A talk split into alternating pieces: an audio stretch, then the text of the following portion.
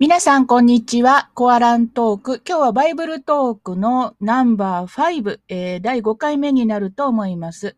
えー、今日の箇所はですね、あ、水曜日にマルコなんですが、えー、もう水曜日を過ぎてしまっています。多分アップは木曜日になるかなと思うんですが、え、マルコによる福音書の13章1節から2節です。えー、新共同訳聖書というバージョンでですね、お読みしたいと思います。えマルコの13章の1節と2節この2つの節です。イエスが神殿の境内を出て行かれるとき、弟子の一人が言った。先生、ご覧ください。なんと素晴らしい石、なんと素晴らしい建物でしょう。イエスは言われた。これらの大きな建物を見ているのか。一つの石もここで崩されずに他の石の上に残ることはない。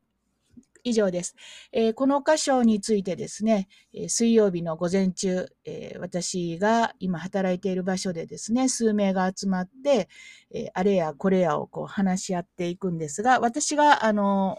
シェアをしたですね、部分の音源を今から聞いていただきたいと思うんです。えー、この後ですね、やっぱり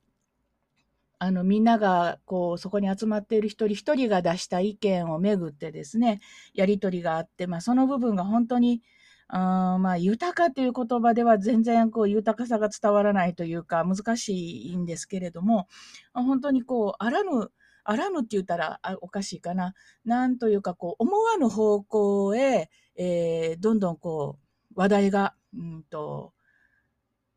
なんていうのかな、トリップしていくというかね、あの、ジャンプしていく、まあそういう感じです。で、それは本論から外れてるというふうに、えー、されて、今までこう、あんまり良い話し合いとはされてこなかったかも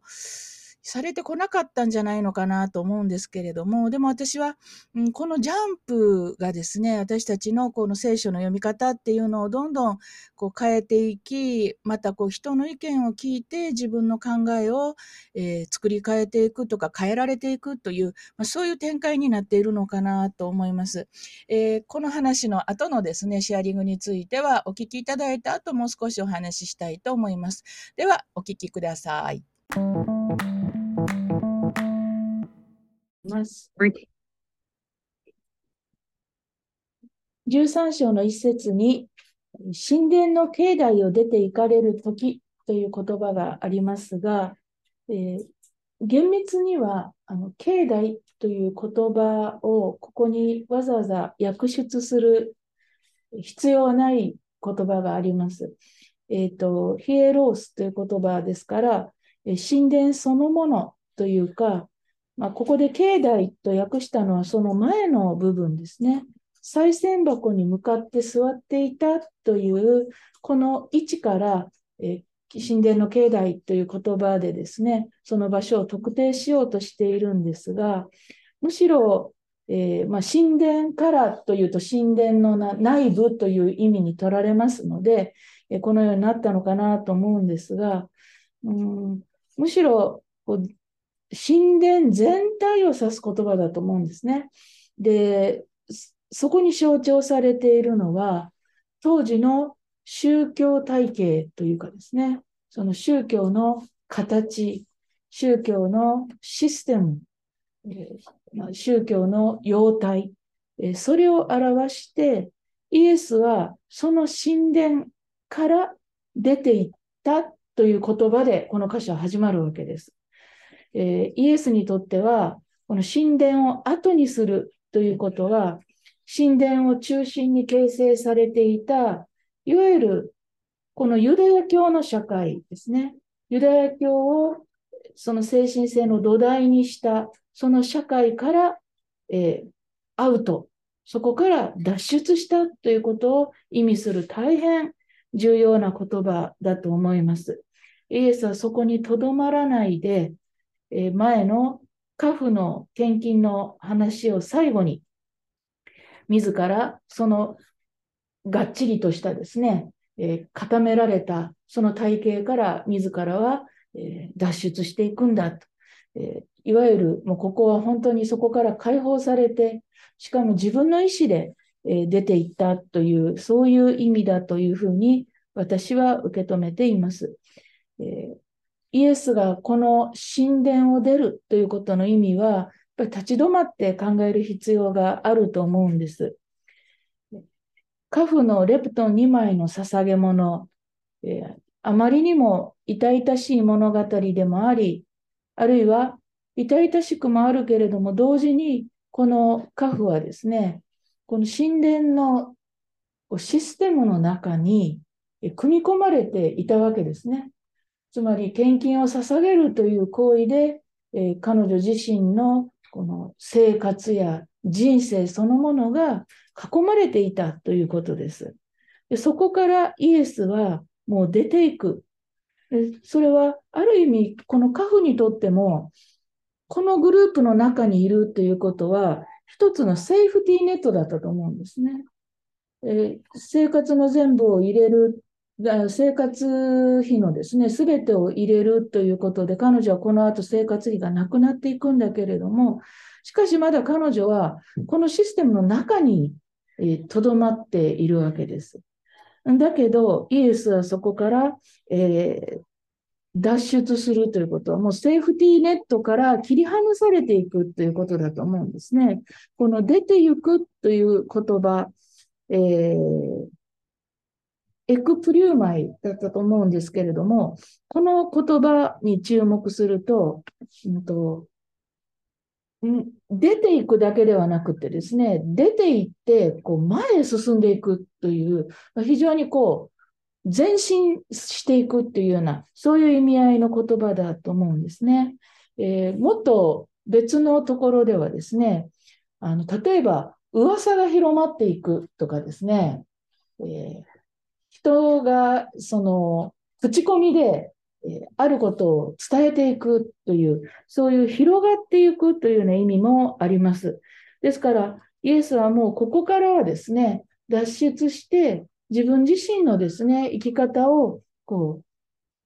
広めていく、そういうふうな感じなのかなというふうに思います。このネットからは、えー、断ち切れて、そして逃れていくんだということです。ところが、こうやってこうイエスが神殿の象徴的に神殿というこの社会のシステム、あるいはある時にはそれがこう網目のように張り巡らされたその人自身を捉えていたものから逃れていく。イエスはそうやってこう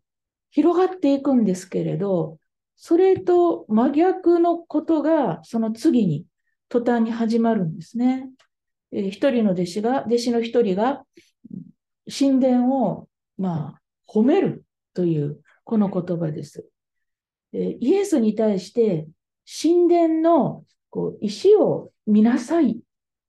ていうふうに言うんですね。この見よという言葉、ご覧くださいと訳されていますけれど、これは訳しすぎです。え、ここは見よですね。だから、今までイエスがですね、弟子たちに話してきたみたいに、見よ、なんとかかんとかというふうに言ってきたこの言葉遣いと同じ言葉遣いで、弟子の一人がイエスに見よというふうに語りかけていく。えー、これはまるでですね、方向転換しなさいと。今イエスがこのセーフティーネットから離れていこうとして、まあ、セーフティーネットなのかどうかっていうのは、その人によるんだけれども、そう思われていたものから離れていく人に体の向きを変えなさいと、見るべきものを見ようというふうに言って引き止めていくわけです。で、弟子が指したものは、え石と建物だったというんですね。えこれは象徴的な言葉、特にこの石。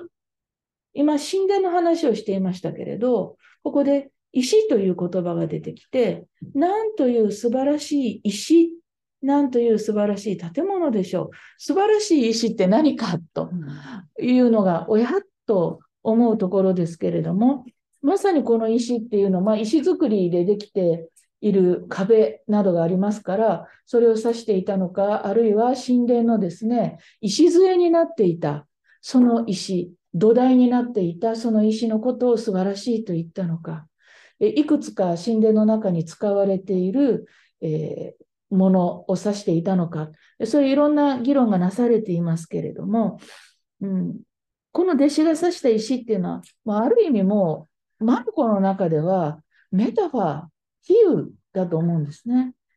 で、かつてはイエスの宣教の物語の最初に、イエスは石を食べろと言われ、石をパンに変えろと言われた。そして、その石であり、また、ペトロがですね、石というふうに、岩というふうに名付けられたということ。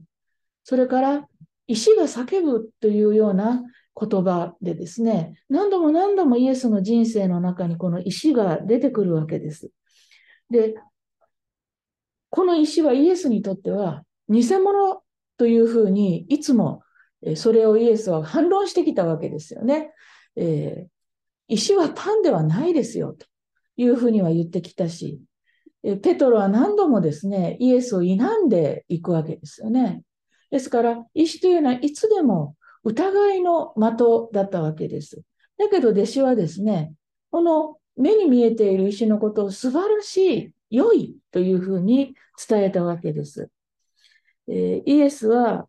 この弟子の引き止め、見よという言葉に対して、つまり神殿の称賛に対して、二節のところで言うわけです。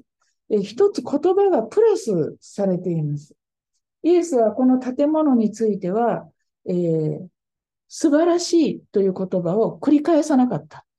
弟子は2回素晴らしいという言葉を繰り返して神殿を称賛するわけです。だけど、イエスが言ったのは、大きな建物っていう言葉に置き換えたんですね。弟子が見ていたものの素晴らしさっていうのが、イエスにとっては大きなもの、メガロスだった。でこれずっとここまで問題になっていたわけです。たくさん持っているというのもメガ、えー、金持ちっていうのもメガ、財産をたくさん持っている人がたくさん捧げたメガで、だから前の物語との続きの中で、あなたは大きなものを素晴らしいというのかというふうに、ここでさっきの話を締めくくっていくわけですね。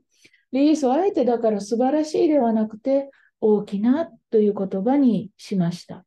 だけど、この後です。大きな建物は崩壊するというふうに語るわけです。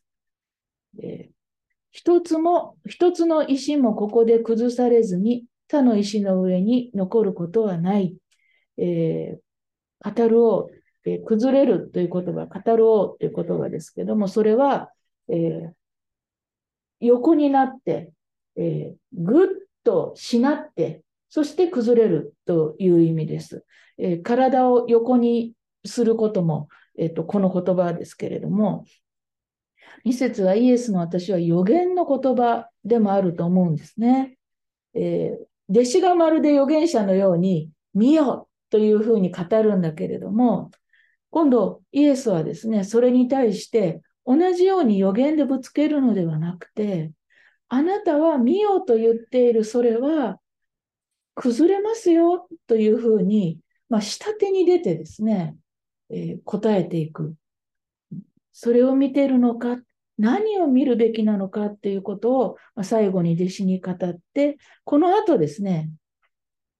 イエスはこの神殿から離れて遠ざかったところ、つまり、もう神殿のサークルの中からは出ていったところから神殿を見るというふうに場面が変わっていくわけです。でまるでこう神殿を中心にしたですね、同心円がですね、こう描かれていって、だんだんイエスはそこから遠ざかっていくんですね。そして、人々の数も減っていくわけです。今までは弟子が一緒にいたんだけれども、この一人の弟子の言葉によって、次はですね、4人の弟子だけがイエスに伴っていくわけです。そしてこう、どんどんどんどん離れていく。この離れると同時に、こうイエスの周りにいる人々も減っていく。イエスが対話する相手も減っていくんだというふうに、まあ、これはまさにイエスの十字架に向かった道への第一歩目が始まったということだと思うんですね。で、私はここは短い箇所なんですけれども、何を素晴らしいっていうのかっていうことが、やっぱり問われていると思うんですね。心を引きつけられるものっていうのはたくさん世の中にある。えー、そして、それが、この社会的な通念とものすごく相関性があって、みんなが素晴らしいものを素晴らしいって思わないといけないような、まあ、同調圧力もあるし、あるいはもう自分の目がそれと全く同化してしまっていて、みんながいいものがいいと思ってみる。だけどイエスはですね、静かにその時には、それを見ているのか、あなたはそれを見ているのかというふうに言う。そしてその次には、それは崩れるというふうに宣言をするんですね。大変勇気のいる言葉だと思います。誰が見てもそれは素晴らしいものだったはずなんです。だけれども、それをすぐ、それは素晴らしいんじゃないっていうふうに言うことができるのかどうか。私たちが目にしているもの、聞いているもの、あるいはこれこそ私たちを守ってくれる完全なるものと思うものに対して、それは崩れるというふうに想像力を働かせていくことができるかどうか。何かを積み上げれば積み上げるほど、この箇所を思い出すべきだと思うんですね。えー、私たちは頑張っていろんなことをやっぱり培って、育てて、積み上げて、まあ、そして、ああ、よかった、素晴らしいなって思って安心したいと思うんですね。だけどイエスは、え、それを見てるの？というふうに、まあ、いつでも言っているんじゃないのかなと思うんですね。だから、できたと思った時こそ、あるいは人々がいいなというふうに言った時こそ、もう一度、本当にこれは傾いて崩れるものではないのかなということを、えー、もう一度そこに立ち戻っていく必要があると思うんですね。立ち戻っていくために必要なことは何かというと、人々が素晴らしいっていうのは何のために言ってるのかっていうことを考えるということです。自分もそこから利益をもらいたいと思っている人は褒めているのかもしれない。あるいは自分がそれをやったという達成感に満ちている人がそれを褒めているのかもしれない。しかし、イエスはそういった人間の達成感とかですね、人間の積み上げてきたものっていうのは、実は非常に脆弱なものなんだ。逆にですね、一つだけ残っているものがあるんです。崩れた後も、その破片は残ってるってイエスは言ったわけですよね。なくならないんです。石だから。粉々にされていって、そしてそれが積み重なって、まあ、これは人間が積み重ねたものではなくって、具体的には今、本当に大変な災害になってしまいましたけれども、あのトルコの地震で大変なことになってますけれども、あのあの状況を見たらですね、どんなに粉々にされても、それがですね、消滅することはなく、そこにあるんです。小さく小さくなって。しかし、そこにイエスはですね、目を留めてるわけです。粉々になったって、そこにあるんだと。そこにこそ目を向けていってですね、私たちは生きていくべきじゃないか。積み上げられたもの素晴らしいっていうところから方向転換していこう。まあ、この後イエスはまさにこのネットからは、この神殿という大きな素晴らしいものからは出発をしていくわけです。イエスに従うっていうのは、このイエスの出発、出て行かれたというところからここに私たちはですね、自分のスタート地点を置いて、イエスについていくっていうことは、この神殿の境内から出ていくイエスについていくのであって、イエスが素晴らしい、えー、栄光の階段を登っていくのについていくよりも、みんながここにいないと生きていけないと思って思い込まされていたところから脱出していくっていうことじゃないのかなというふうに思います。それでは聖書をもう一度読み返して分かち合いの時間を持ちたいと思います。えー、いかがだったでしょうか？約17分ぐらいかな、あの、の分かち合いだったんですけれども、この後の分かち合いね、一人一人、まあそうですね、やっぱり5分から10分ぐらい、えー、お話になるので、全体では90分ぐらいのこう時間になっています。えー、まあ、たった2節という言い方良くないんですけど、この2つの説からですね、え考えたことで、うん、例えばその、この場所からですね、どんな言葉が出てきたかっていうと、例えばバプテスマのヨハネという言葉が出てきたり、あるいは、うんと、実会モーセの実会という言葉が出てきたり、あるいは時、えー、神の時って何かというようなこととか、でそして同時にですね、あの、まあ、教会のこの装飾についてもう一度考えたいというようなそういう意見が交わされていきました。さあ、あの皆さんはどのようなこう思いになられたでしょうか？えー、また、えーと、皆さんと一緒にですね、読む機会があったらいいなと思っています。またお聞きください。今日はお聞きいただいてありがとうございます。